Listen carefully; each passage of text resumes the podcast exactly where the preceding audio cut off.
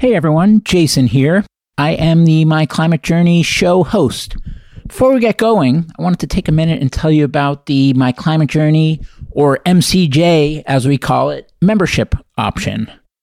Membership came to be because there were a bunch of people that were listening to the show that weren't just looking for education, but they were longing for a peer group as well. So we set up a Slack community for those people that's now mushroomed into more than 1,300 members. There is an application to become a member. It's not an exclusive thing. There's four criteria we screen for determination to tackle the problem of climate change, ambition to work on the most impactful solution areas, optimism that we can make a dent and we're not wasting our time for trying, and a collaborative spirit. Beyond that, the more diversity, the better. There's a bunch of great things that have come out of that community, a number of founding teams that have met in there, a number of nonprofits that have been established, a bunch of hiring that's been done, a bunch of companies that have raised capital in there, a bunch of funds that have gotten limited partners or investors for their funds in there, as well as a bunch of events and programming by members and for members, and some open source projects that are getting actively worked on that hatched in there as well. At any rate, if you want to learn more, you can go to myclimatejourney.co, the website, and click the Become a Member tab at the top. Enjoy the show. Hello, everyone. This is Jason Jacobs, and welcome to My Climate Journey. This show follows my journey to interview a wide range of guests to better understand and make sense of the formidable problem of climate change and try to figure out how people like you and I can help. Today's guests are Mike Carter and Stephen Henderson, co founders of Fleet Zero. Fleet Zero is a recent MCJ collective investment that we're really proud about. They are building a fleet of electric ships to deliver cargo for their customers without a green premium. Decarbonizing shipping is hugely important. It's a big source of emissions. It is difficult to decarbonize, and conventional wisdom says that electric just won't be viable. But Fleet Zero has found a way to do electric with swappable batteries that essentially, instead of just taking the existing way that logistics and shipping are done and electrifying it, they're actually changing the frame by using swappable batteries, by changing the routes, and at any rate, we get into details during the discussion, but it's fascinating to talk not only about how important it is to decarbonize shipping, but also what some of the biggest barriers are that have prevented it from being done already, what some of the opportunities are, and what Fleet Zero is doing to reimagine how decarbonizing shipping can happen effectively. Mike and Steven also have really interesting backgrounds. They grew up together in the mountains of North Carolina, which is a really conservative spot, and they weren't exactly surrounded by a bunch of climate activists. In this episode, we talk about their backgrounds and journey. We talk about the origin story for Fleet Zero. We talk about their progress to date, their long vision, what's coming next, some of the challenges that are holding them back, and some of the opportunities, both for them and for others that are looking to have a similar impact on decarbonizing this very important industry. Mike, Stephen, welcome to the show. Hey, thanks. It's great to be here. Thanks for having us. Great to have you. Yeah. And disclosure up front, we're proud investors in Fleet Zero. So I know something about the business, but I still have so many questions and it's such an important area. And so this episode is partly to help others learn about you because we're proud to be involved, but it's also just for me to learn a lot more because, as I said, I'm excited about your vision and the problem you're solving or I wouldn't be here, but I still have a lot to learn. Yeah, I mean, first off, Jason, we just want to thank you again for all the support. You guys are, are, not just investors, but what you're doing just for the climate movement and also for Fleet Zero. You guys have been absolutely amazing, and we're just really grateful to be associated with you guys. Well, likewise. And the other disclosure is that this is the first podcast I'm ever doing from my car parked next to my house so that I can use the house Wi-Fi because my house is a zoo right now. So it sounds okay so far, but if it sounds a little different than normal, that's why. So what's Fleet Zero, guys? Either one of you can take it. Doesn't matter. Sure. Uh, we're building battery electric cargo ships, and our mission is to affordably decarbonize ocean freight. So, maybe to unpack that, we looked at this industry and realized there's all sorts of technical solutions that you can make ships that have zero emissions or lower carbon impact on the world. But everything that we had looked at that was publicly being discussed was going to cost a lot more. And that's not just bad because may make your coffee cost more or your t-shirts, but actually, you know, when you increase the cost of something that's just so vital for the global economy, like freight, you really impact people in the globe. So I, I used to live in West Africa. I lived for a year in Congo and for a year in Guinea. And these are two countries that are really outside the global supply chain. And I saw what that does to an economy, to people. We realized that if the folks in the West decarbonize ships and everything costs 20% more or two times, you might be cutting billions of people out of the global supply chain that just kind of a moral impetus to this. We said, hey, we've got to think about this industry. Is there a technology, the ways we can innovate and decarbonize ships without making it cost so much more? And not only that, for the moral reasons, but if we want to do this in a timely manner and actually have an impact on the climate, we can't wait for regulations to force this. We need to lead with innovation and do something that there's a pull from industry. Companies want to use because it's cheaper, it's better service, and it's green. And that's kind of the mission behind Fleet Zero.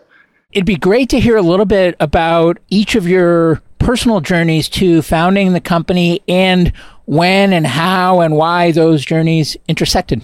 If you've heard one of our stories, you've probably heard them both. Stephen and I, we actually grew up together in the mountains of North Carolina, which a lot of people scratch their head about. It's pretty far away from the ocean. We just had this passion for sailing, for the ocean. We had a passion for engineering, and we wanted to serve our country. So we were high schoolers. We were looking to go to a service academy. We didn't really want to study philosophy or literature or something. We wanted to do something that was technically challenging. We wanted to study engineering.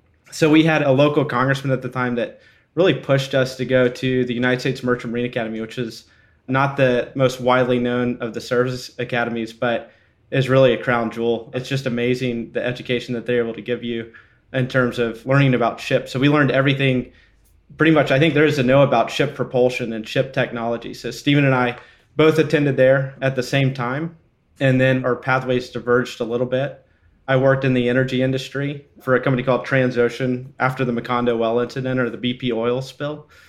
My job was to help figure out ways to ensure something like that, you know, just wouldn't happen again through refining our maintenance practices and procedures and the way that we conducted business and thought that was a really interesting challenge. Also found out that the energy space really wasn't for me. So I took a left turn and uh, went into the software industry where I helped run a group of energy and shipping professionals and help stand up that line of business for a software company. So Stephen and I, we came back together. Our pathways converged again after that short divergence. And we were able to see Fleet Zero through something that we've been talking about for the better part of two decades. And what about you, Stephen? Yeah, so it's similar to Mike, you know, technical background, both marine engineers, ship nerds. Many folks have heard of naval architects. Naval architects design the outside of a ship, marine engineers design the inside. So all the stuff that moves around and makes a ship go. So that's kind of our background. And much like Mike, we took our commissions in the military and the Navy as reservists and then went into private industry. So I did the same. Ended up working also for Transocean, same sort of story as Mike, right out of school, and then left that to go work for an NGO in West Africa called Mercy Ships fantastic organization, great mission. Got to see a, a lot of really things that really impacted me personally just about the way the sort of forgotten economies of the world works. And there's this enormous part of the globe that are probably most exposed to climate change and also have the least tools at their disposal to do anything about it. And that just you know really hung with me. And i got a real passion for energy poverty. Maybe an anecdote around that. So in guinea conakry which is i think the third poorest country in the world there used to be a beautiful forest that went all the way to the sea. And now you have to drive several hours inland before you find trees because there's no energy grid or system to provide cooking fuel. So the locals are forced to cut down this forest to make charcoal to cook, which causes all sorts of lung problems, injuries to children, and obviously deforestation and all this. And that's the ugly end of, of energy poverty. So I went back got an MBA, was fortunate enough. I think I was the admissions mistake at Harvard Business School.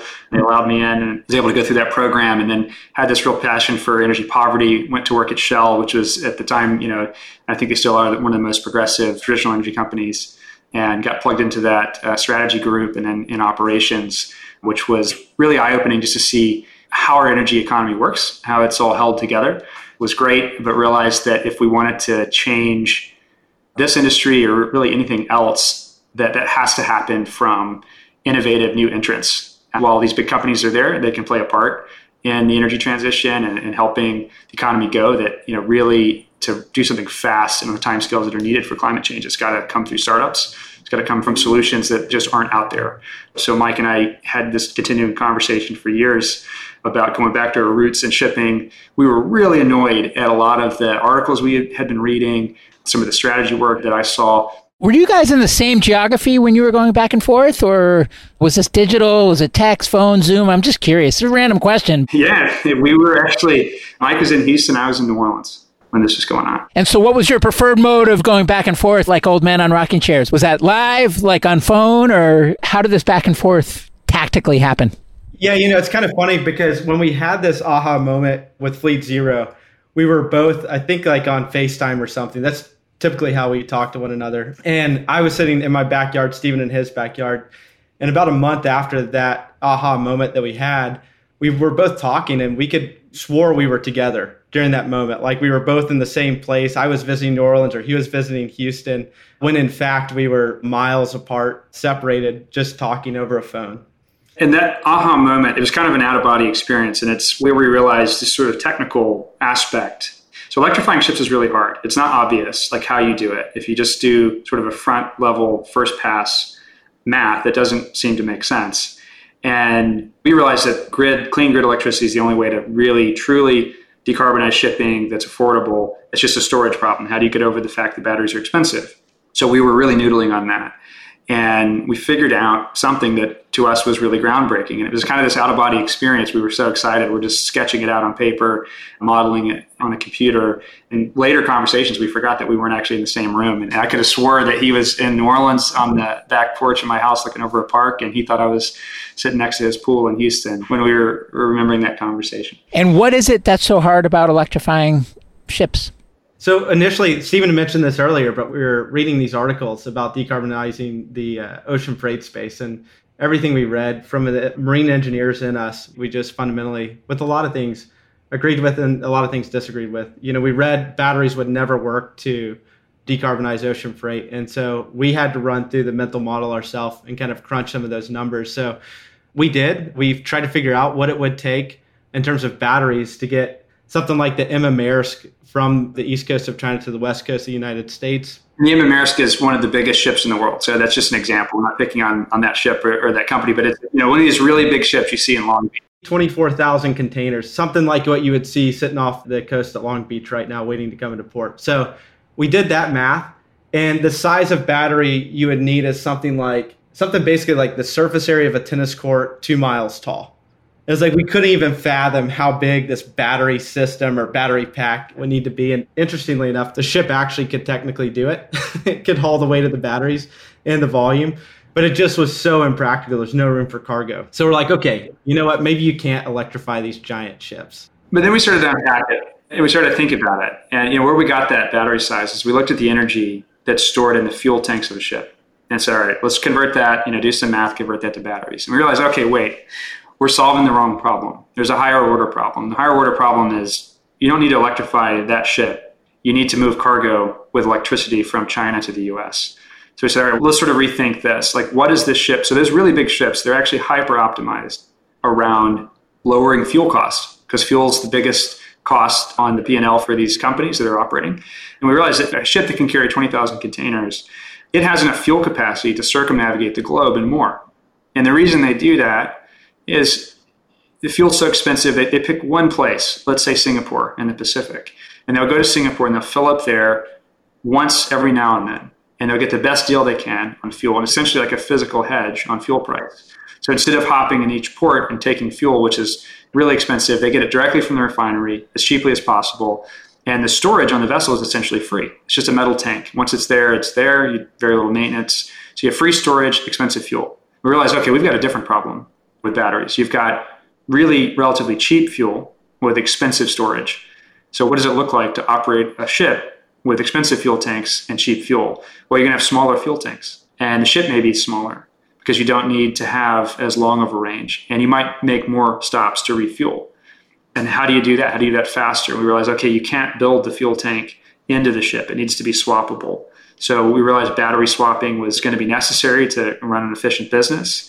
And something really kind of amazing happened. This was this out of body sort of aha revelation that we had is that if you separate the batteries from the ship, you can share those batteries across multiple vessels. And our technology and what we've been building enables doing this in such a way that you use actually fewer batteries to move the same amount of cargo that you would if you had a plug in model. So by doing battery swapping, we can move more cargo with fewer batteries. And what that does is effectively, if you look at long term average freight rates and do the math and break down what it's like to operate a shipping company, it gives us something like five or six times higher margins than a traditional fossil fuel ship. And I don't mean it today as like inflated freight rates, I mean at decade average freight rates. But to do it, you've got to think of a shipping company in a bit of a different way, solve that higher order problem. It's not about electrifying the biggest ships of the day, it's about moving cargo with electricity on ships. So our model uses somewhat smaller vessels and more of them, and they share swappable batteries across a network, which is pretty different than what's out there today. Uh huh. So if I'm hearing right, it sounds like the traditional model is to take the ship and load it with fuel and enable it to go for a long time. And that ship needs to get there, assuming without any stops, because the price of fuel is unpredictable. Did I get that part right so far? Yeah, it's not that it's unpredictable. You know, the fuel that ships burn is so kind of unwanted. It's called residual fuel. It's very thick. You have to heat it if you want to pump it. Uh, so it's actually very expensive to move around. So the best way to get it is at a refinery. And for example, in the Pacific, Singapore has a refinery right there that can sell to these ships this fuel. So they're just hyper optimized around their fuel source. And we said, all right, like what would it look like to hyper optimize ships around our fuel source, which is electricity stored in batteries? And you end up with a system that just looks different, solving for a different set of constraints. And I think that's what folks had missed in the past in the industry when they did a cursory look at what it takes to electrify shipping. Yeah, because they assume that it's just changing the fuel source and nothing else. And what you're saying is, well, actually, if you change everything, then potentially the fuel source could plug into a different frame, which means the fuel source could take a different shape than what you might thought was possible when you were comparing it with the existing frame only. Yeah, exactly. And using smaller vessels, when I say smaller, these are still really big ships, right? So a ship that can carry 20,000 containers, that's sort of the largest that's out there that's like the one that stuck in the Suez Canal and made the news a few months back. That's one of those really big ships. Our ships carry four to 5,000 containers. So they're still very big. They end up being about a fourth the size from a length standpoint. And that's more like ships have been in most of the last century. So the, the average size of ships has increased every decade since the 50s. And that's, again, driven by fuel cost. So we're actually kind of going back to the heart of the logistics system as it was built in the last century all the port infrastructure, all the roads, everything around shipping is actually built and designed for smaller vessels. And these really big ships, while they lower fuel costs, are actually really bad for the global supply chain. They're so big, there's only a few ports they can go into. So there's all these sort of underutilized ports along the West Coast and the US, for example, that these big ships can't call on, can't go into. And it's sort of wasted infrastructure. So we took a tour on the west coast of Long Beach a little while back to go look at all these ships that were stuck out there. And an hour north is a port called Hueneme, which does not have delays. And there's a number of reasons why it's not being used, but one of the big ones is that these ships are too big to go into a lot of these underserved ports like Everett, Washington, or Port of Portland, further up the west coast. So, can you talk a bit about where are we with decarbonizing shipping in general? And as we gear up to get more aggressive about it, what are the different approaches that are being talked about the most or most viable in potentially bringing that about? Yeah, so everyone's got a favorite depending on their sort of like background and interest in this conversation, right? So energy companies like like Shell favors hydrogen, for example. Other energy companies do, and I think if you look into that, it's because that's a maybe a comparative advantage that they would have in delivering that. Methanol is another that some carriers have looked at, and then ammonia. That's probably the top three.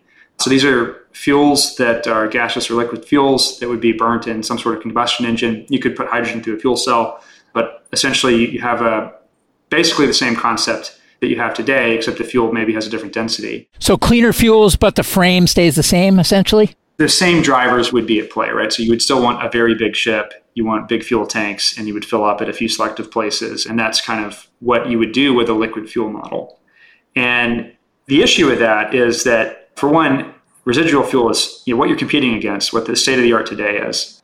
IFO, or International Fuel, the heavy fuel that ships burn, is so cheap that it's really hard to compete with. It's what's left over after they take all the good stuff out of a barrel of oil. And refineries are practically giving this away. A huge part of the cost with it is actually with the transportation, not even just the, the creation of it. And the problem is kind of a safe fuel to operate with. I tell a story sometimes when I'm explaining this to folks. When I first went onto a ship, I was 18. I didn't know anything. It was very kind of green. And this really salty chief engineer took me down to the engine room and he was smoking a cigarette, which he used to be able to do on ships. And he walks and he says, This is the fuel pump. And it's dripping with fuel. It's very wet. You know, he takes a cigarette out and puts it out on the fuel, sitting on top of this fuel pump. He's just watching me, right? He's just trying to scare me, and he did. But he's teaching me a lesson. He's trying to show me this very important principle with diesel engines is that the fuel these ships burn is really hard to ignite. And it's kind of inert most of the time. So it's okay if it leaks out of things. If that fuel had been any of the three I mentioned, hydrogen, ammonia, or methanol, you know, we would have died just when he walked in the door with that cigarette, right? So hydrogen is extremely flammable, hard to contain. Ammonia is toxic to humans and wildlife. And methanol is also toxic, can cause you to go blind just getting it in your skin. So all these things, right? So you need a more expensive ship that has higher capex to make sure that you don't have fuel leaks, right? Because that's no longer acceptable. And then the fuel itself costs more. So you're looking at creating a new global infrastructure for either of these fuels, ammonia, hydrogen, or methanol, or any biofuel for that example. You need to create all new infrastructure globally to where the fuel stations. You need to have totally new ships that cost a lot more, and then the fuel itself costs more. So that's where Mike and I were just banging our head against the wall saying this can't be the future of shipping. We just don't see that. There's got to be a better way. And let's kind of go back to first principles and think about it. And so when you came to that conclusion, what next? Where'd you start? We went broad.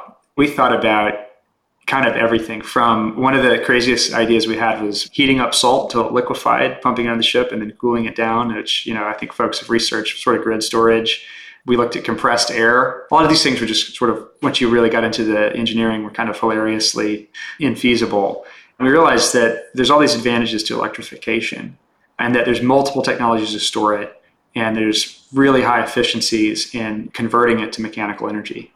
So a diesel engine, a really good diesel engine on a ship might be 40% efficient at its kind of peak efficiency rating. But most of the time, the ships don't operate at that point. They're operating at a much lower speed and then lower on their efficiency curve. So a lot of times ships efficiencies are in the teens or 20s. An electric motor can operate on a range of powers at a much higher efficiency. So you actually need less energy to begin with if you're using electricity, which is huge. That bar keeps getting lower as you think about it. I mean, if you realize you don't need to go as far, and yeah, we just started doing the math and realized that you get to a point where it makes sense. Mike? Yeah, and aside from the efficiency gains you get from going to an electric powertrain system, which there's a lot of benefits with that. There's all these other unintended benefits that you get. So you think about like EV cars, like when they first came about, you saw that you know you could remove the engine that was previously there, make a space for a trunk, and that was like pretty novel. That was interesting to think about. I'm sitting in my EV car that has space for a trunk where the engine used to be. So exactly. now you get all this extra room for cargo, and much like a ship, I'll keep all my podcasting equipment since this is my new studio. yeah, so that's, that's exactly right. So when we started looking at this, we said, okay, well, when we can electrify a ship, we can get rid of all of the diesel equipment that was previously in there. So the diesel engines, the heaters, the purifiers, every other piece of auxiliary equipment that goes along with that. A lot of piping, pipe trunks, which are you have places where pipes run and sometimes they're big enough to get a human through it. So a lot of wasted space there. The fuel tanks, which Stephen mentioned earlier, ships have been optimized around these giant fuel tanks. You get rid of some of that stuff, and then you get rid of some of the ballast tanks because for every gallon of fuel oil you burn, you have to replace it with seawater to make sure the ship can remain stable. So when you start getting rid of all this stuff, we realize there's all this extra room for cargo, which significantly would help a, a shipping business. And we're still heavy in the engineering of this, trying to figure out if we can completely get rid of ballast water that we're taking from the outside into the ship. And the reason for that is invasive species. You know, it's a big issue when you're picking up water, say in one part of the world, and transporting a shipping goods to another, and then dumping that water into that local environment. So there's a lot of areas that have been affected by that. And so electrification also could lend itself to perhaps getting rid of some of the ballast water and going to more to a permanent ballast type of model. So a lot of things as we started unpacking this, we just became more and more clear that electrification was the right way to go. The other benefits that, you know, diesel engines have thousands of moving parts and they are constantly breaking, they constantly need to be rebuilt. And this is kind of where Mike and I earned our chops, cut our teeth in shipping is, is working on diesels and gas turbines. And with an electric drivetrain, there just is way fewer things to break and certainly fewer things to maintain. And that's maybe the second and third biggest expenses on a ship's operation is its maintenance and its crew that are there doing the maintenance. So when you go for an electric drivetrain, you need fewer mechanics, you need fewer folks out there, you need fewer folks doing really dangerous things at sea, and you have you know less spare parts and less consumables. Five percent of the typical operating costs for most diesel ships is lubricating oil, and that's just something that doesn't even show up as an expense for an electric ship. It's just such a minimal part of it, and that's just one of many many things. So as you start to unpack this, there's all these unintended benefits. Mike and I used to sail on sailboats in New York and these boats are so graceful in the water. It's kind of the design of sailboats has evolved over thousands of years of iterations from countless cultures.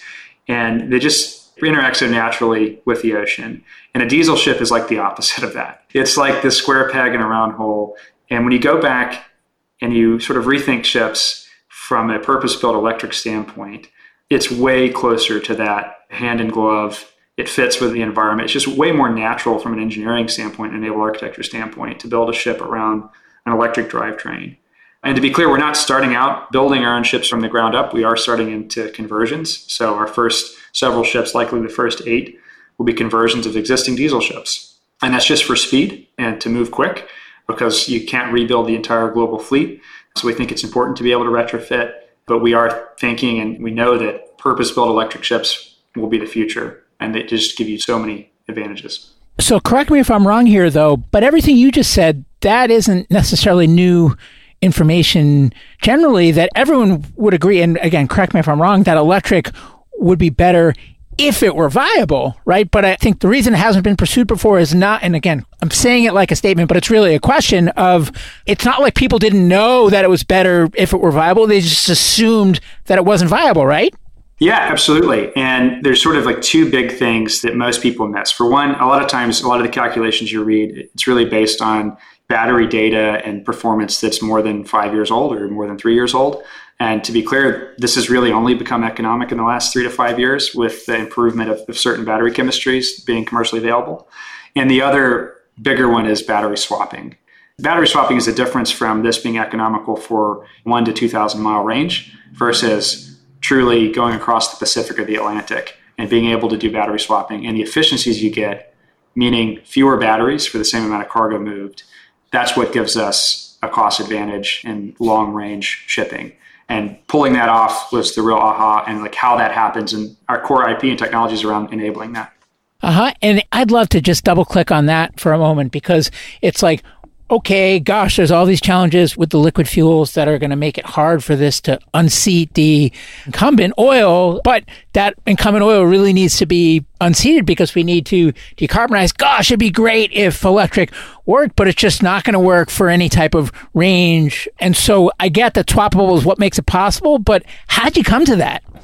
It was actually because of a challenge that someone threw out at us. So we talked to a really early advisor who retired from the Navy. And we were talking about this and we said, all right, you know, electric ships, we actually picked a short route that we thought it would be economical on. And we said, all right, look, you can't plug this ship in the port. There's no place to plug it. And it would take forever to charge anyways. So we said, you have to have a battery swapping system. And we said, okay, for this point to point, the route we looked at was actually Miami to Puerto Rico. And we said, all right, let's say it's 100 batteries you need on the ship to go between Miami and Puerto Rico. And the guy pointed out, our advisor said, look, if you are doing battery swapping, you need 300 batteries, you know, in that example, right? You need 100 batteries in Puerto Rico, you need 100 batteries in Miami, and 100 on the ship, because you got to have that other set when you show up there. And we're thinking, oh my gosh, it's ruined. So that was our setback. And then we, we were really scratching our heads. We looked at it and said, okay, well, what if you had two ships? Well, if you had two ships, you need 400 batteries to make this work. And if you need three ships, 500 batteries. And now, like, how many batteries per ship are you talking about? Okay, that's interesting. Like, it's starting to get more like maybe asymptotically approaching back to a, a model where you just had 100 batteries per ship. And we realized if you put a stop in the way, in the middle, then each of those ships only need 50 batteries to make it halfway. And if they do a battery swap somewhere in the middle, that now, if you do the math, how many batteries per ship if you had five or six ships operating? And it gets to a point, and it's very counterintuitive and it is a bit of a logistics thing. But if you get to it, you get to a point where you can use fewer than 100 batteries per ship to make this work. And there are very practical numbers of ships and stops and really real routes with real cargo that this works in the real world. And it's actually not uncommon for ships to make stops. Right now, they do it for cargo, they do it for maintenance, they do it for all sorts of reasons. So we started looking at ship behavior and making sure we weren't losing something and making these stops. And we realized this happens today with even the very big ships. Very few go point to point. Most of them make multiple stops along a journey just for cargo. And then more and more, so I'll stop there. But that's sort of maybe the teaser premise behind like how battery swapping works and how we came to that. And are there corollaries or sources of inspiration that led you to this where it's like, oh, this is actually working in this unrelated space, but if we could borrow that and apply it here, you know, almost like a remix or a mashup or something? Or is this something that just kind of started with a dream and a clean slate? I think the battery swapping piece started with a problem. I hope that there are corollaries going into like heavy trucking and other directions where or trains perhaps where battery swapping we can prove it on ships and that it might work for a train platform as you get to smaller vehicles, it gets harder and harder just because there isn't infrastructure there to perform swapping. So our batteries are built into the same container format that cargo is. So pretty much every port in the world can handle containerized cargo, can handle our batteries. Every truck that carries a container can carry batteries. And so that was kind of a hand in glove fit, just unique to ships where you already have that capability. You don't have to make new cranes, for example, at a truck stop to swap out batteries. So the remix is in the 50s, we containerized cargo, and now we're containerizing propulsion. Okay. And if I'm a company that ships goods, let's say, all over the world, and I have a system in place that's delivering for all of my use cases, does working with you require changing that frame that I'm using across everything that I'm doing? Or can it just be for one subset and keep doing everything else the same? And the reason I ask is because I'm assuming, given what you just mentioned, that there are some scenarios where this model is not viable so that you can't provide 100% coverage for these companies. And is that a deal breaker? That's a great question. And we're solving for routes that matter most to our customers. And we've got great relationships with companies that we're calling launch partners that, that own cargo and a lot of those are at the moment confidential. Be happy to share some of those soon. But yeah, we're working specifically with logistics departments in some of the biggest companies in America on that exact question. What we've found, pitched back to us from them, is that most of the time, this actually unconstrains their supply chain. Right now, they are in a pinch point or pain because there's so few places to bring in ocean cargo.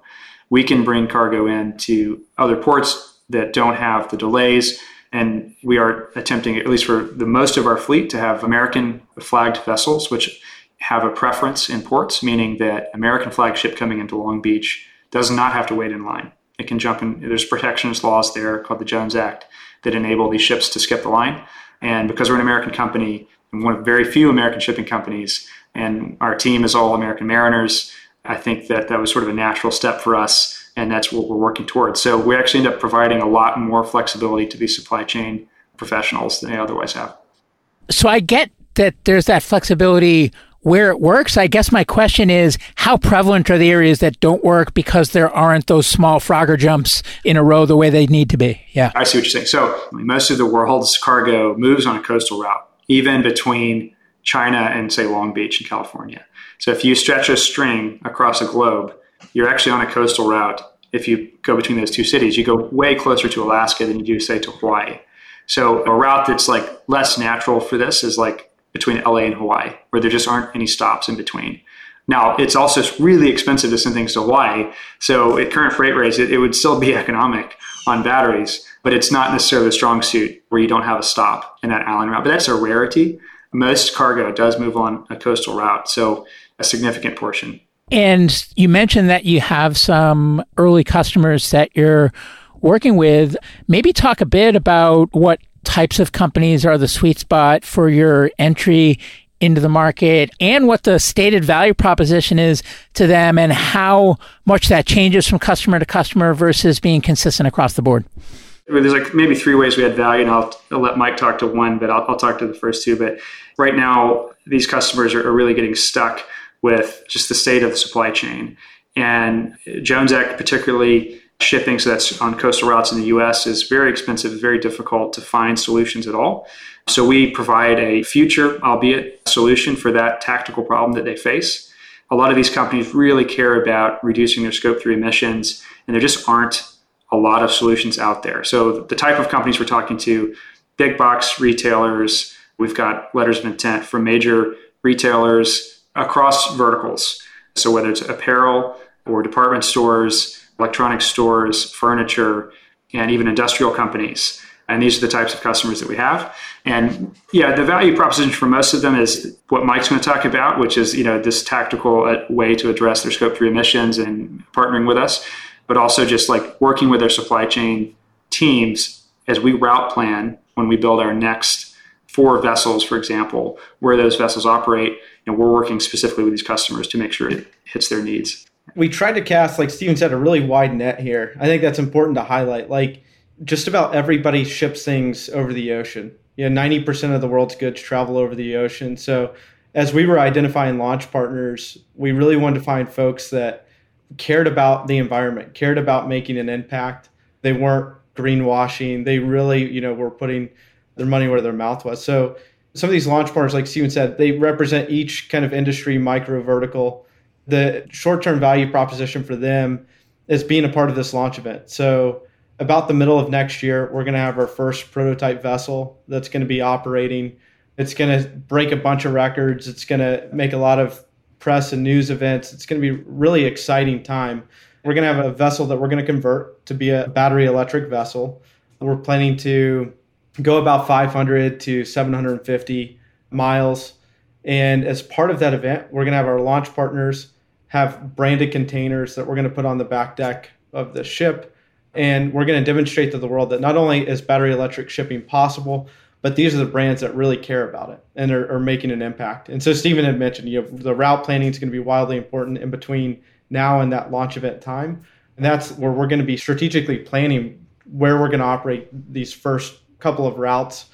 We're super excited about that. I think another thing that's kind of interesting for us, and we didn't necessarily realize this at the onset, but there's a pretty big demand that we found for our battery packs. So these are highly energy dense, ruggedized marine grade battery packs. We had to initially went out looking to buy these packs and couldn't find anything that like them that existed. If there's something close to it, there's a lot of safety concerns, which we've all spent time on ships. We've all been on shipboard fires.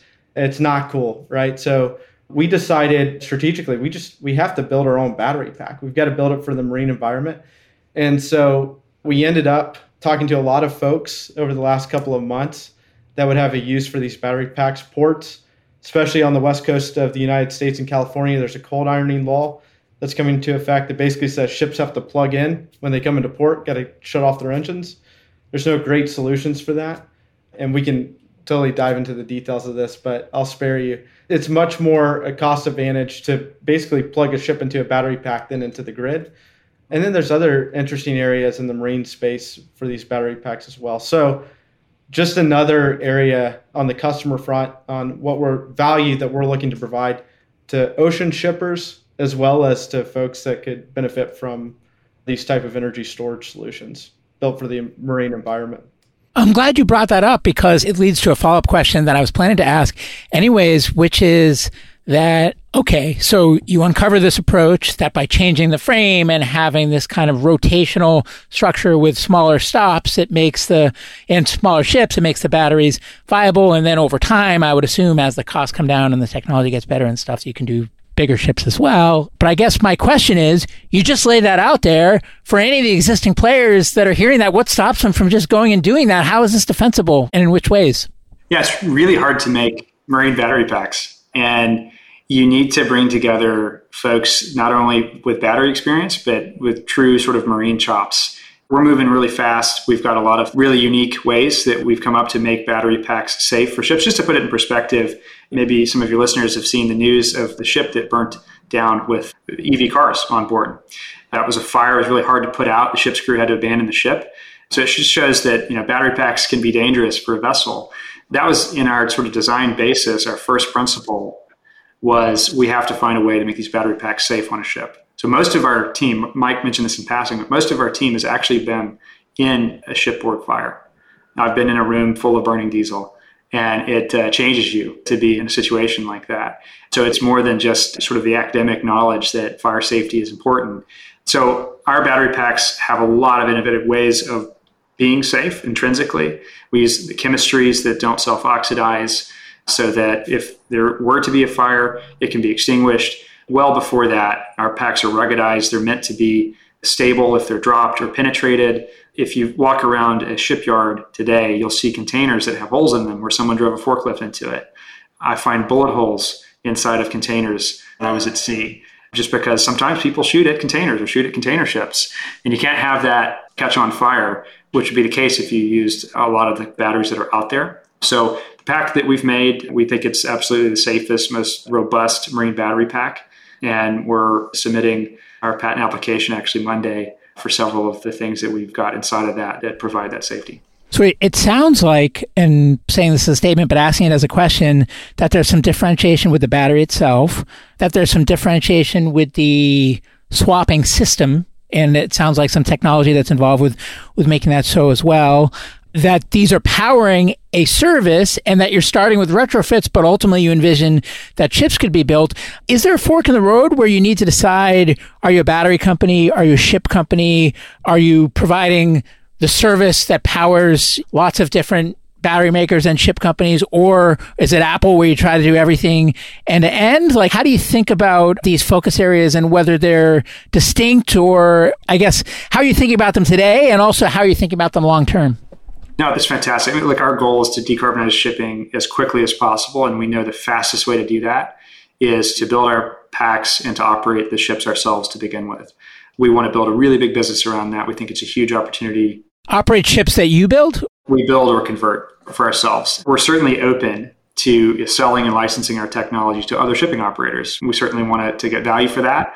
We think the future of shipping is electric, and we think we've got the best way to do that and lots of defensible IP on that journey. And we just want to make it happen as fast as possible. And for us, that wasn't thinking of the idea and then trying to sell the battery packs to an existing operator. It's just let's go operate this. That's the fastest way to prove this works to others. And when others see this, they're going to want to buy our technology. They're going to want to partner with us. And you know, we're certainly open to that. And I think what we're building is very difficult to replicate for existing shipping companies because you have to operate the vessels differently. It requires really sort of a different premise. And it's difficult for other sort of non incumbent startups to come in and tackle this space. Mike and I are mission driven, and we hope that lots of other companies are started that they're trying to tackle decarbonizing every industry, including the marine space. We kind of welcome that, but we think that to do this, it has to be a new entrant. It's a really tough thing. Chips are intimidating. And if we didn't have decades of experience in this industry, I don't think there's any way we could have approached it. Where does route planning fit into this and how important is it? It's huge. And that's why we're working really closely with our launch partners on that. And what we find is there's pretty strong consensus that the goal is to go from Asia to the US and to do that as quickly as possible. And then there's an intermediate routes along the way. But yeah, the, the devil's in the details. And that's why we've got these launch partners on board. And who does the route planning? Is it the end customer? Is it the current freight forwarder? Are there dedicated software companies that just do that and only that? Like, what does that landscape look like? Yeah, at its highest level, you know, we work directly with the customers. Customers for us can be freight forwarders as well as actually beneficial cargo owners, so companies that, that own the products that, that are being shipped. It's kind of like a hotel. We're selling nights in the hotel. That's like a, you know voyages on our ship, and you can book a hotel through a travel agent or book it directly, and that tends to be what happens on ships as well. So that's maybe the way to think about it. So long term, if Fleet Zero is wildly successful beyond what you can even fathom, what have you achieved, and also what does the company look like at that time in terms of what products or services it's providing? Yeah, I, think we operate a fleet network of ships and batteries for other ships, for other operators across ocean basins, uh, the Atlantic and the Pacific, as well as coastal routes in Europe and the US. And that our technology and what we've pioneered powers shipping globally for riverine transport as well as ocean transport and coastal transport. And I hope there's plenty of you know, very viable shipping operators that, that use our technology. And that's how we see expanding as quickly as we can in decarbonizing you know, what is a billion tons of carbon a year out of this uh, industry. And do you think that this framework should ultimately be standardized across all of shipping, or do you think it's going to fit best in this type and there's still going to be room for other approaches because this type isn't going to be the best fit across all the use cases for decarbonizing shipping overall? Yeah, your kind of air quotes experts on any topic will say, oh, there's a smattering of solutions. But I think if you look in history, one technology tends to win out and then there's applications for others and i think that will be the same in shipping and generally it's whatever's the lowest cost and the highest kind of performance and that will be electrified shipping. So i think that will be the dominant mode. I think what you'll see for specialty applications are different ways of containerized energy storage or generation on board the vessel. So that may be a fuel cell could be a modular nuclear reactor on board. And that maybe in the future for special you know, military applications and really long range voyages where you really can't make stops. I think the norm will be electrons stored in containers in one form or fashion, powering a ship. It's just, there's too many benefits to not have that. And do you have a bias in terms of whether you are enabling the existing players to do it better or unseating them with a better approach? I think we just want to make sure this happens and we want to build the best company around this as we can and the biggest company as quickly as possible. So for us, that's becoming an operator as well. That said, I think if we had this amazing technology that could help the world and we kept it just to ourselves, it wouldn't be very magnanimous. We are, again, mission driven and we want to find a way. At one point, it will become faster to outsource our technologies to others than to just operate every vessel in the world, right? So I don't see a future where literally every ship in the world we operate, but we will be a significant shipping operator as well as a provider of technology to other operators. So it'd be great if you just talk about the future in terms of how you think about staging, what the key goals are of the next stage, and, and also kind of a follow up or a sister question is just how do you think about capitalizing the company and source of capital to deliver at those next few stages, let's say? I can outline a little bit of that. So right now we have two full voltage prototypes for our battery packs. We're going to build eight more and convert the vessel that Mike mentioned for our launch event in the middle of 2023. That will be kind of record setting from a marine technology standpoint. And obviously we want to have include our launch partners in the press event around that. So that's our next sort of milestone. Going from there, we'll convert four vessels and then another four. So in, in, two batches, that will be for operation most likely on the West Coast. Again, we're working with our launch partners about where the ships operate. From there, we'll increase the number on that Pacific route. I think sort of the midterm, long-term goal is, is 20 vessels operating. You know, Shanghai to Long Beach. We'll expand further into Vietnam during that time as well, because there's a lot of cargo coming from there. We'll also look at East Coast operation. About that time, we'll be looking at outsourcing our battery network and system to other operators that's our path. You know, everybody, when you start a company, you want to make this roadmap and milestone. But, you know, as a startup, you kind of make the next best decision and you keep an eye towards your sort of North Star, which is for us making this a, as big and successful a company as fast as possible so that we can have a meaningful impact on the environment. Well, everyone has a plan until they get punched in the face, right? Isn't that exactly was right. it Mike Tyson that said that? Yeah. Your listeners can't see the gray hairs on uh, Mike and I's young faces, but we've received a few punches in our careers, so we're familiar with that. Yeah. How far do you think equity can take you, and what other source of capital might you consider, if any? The current administration and even past administrations have actually really favored American innovation in the maritime space. So there's a lot of programs out there from the Department of Transportation, MARAD, Department of Energy that encourage what we're doing. And I think that we'll have some great opportunities for debt and other non dilutive funding. We're open for that. Equity gives us the fastest pathway. Equity powers the world. So we are uh, raising a seed round here at the end of March into April as a part of Y Combinator. So we're excited for that. We've got lots of great uh, conversations queued up and uh, that will power us through our first uh, vessel conversion. From there, I think we're going to bring in some grants and then start working on some of the DOT and DOE loans for building our battery network and converting the next four vessels. Where do you guys need help? Who do you want to hear from? We're always looking for folks that ship stuff on the ocean, which is just about everybody. So We're trying to expand our, our launch partner network here as we gear up for that launch event. So certainly folks that ship things over the ocean would be helpful. I think, you know, folks that are just thought leaders in the space, we're always open to ideas and opinions. We don't claim to have everything figured out, you know, about this uh, technology and what we're trying to do. And there's been a lot of really good advice along the way. So we'd love to hear from you if you have some unique, compelling ideas or things that even challenging us really helps us to refine our approach for a lot of what we're doing. So, and we're looking for good people as well. So we've been just absolutely humbled by the outpouring of folks that have wanted to help us. One of our employees actually asked us if we could cut his pay in half so he could hire someone else. We didn't do that. But why I mention that is when we wake up in the morning, we're really excited about what we're doing. And we find that the folks that are on our team and are supporting us, uh, you know, have the same. One of our engineers texted me and said, "I can't wait for Monday," and I said, "Well, you don't have to stop working on the weekends." It's been really fun and it keeps us going. And I think uh, you know Mike and I and most of our team, but not all of them, are maritime folks, and uh, this is our industry, and we want to see it stay relevant and be leading in climate, not following. And uh, along those lines, if you could change one thing outside of the scope of your control that would most accelerate your progress here, what would you change and how would you change it? I think that the, the gut reaction is something about regulations and carbon pricing and all of that. I think what I would change is I wish there were 10 more companies like us that were starting these really hard to decarbonize industries from a technology standpoint, from a, using capital markets, using capitalism and technology for good in areas that are kind of maybe unsexy. I wish there were 10 more companies like us. That's what I wish. What about you, Mike? Yeah, I think I would say, and I don't know, maybe you hear this a lot, but like regulation, you know, the governing authority or body for the maritime community is the IMO.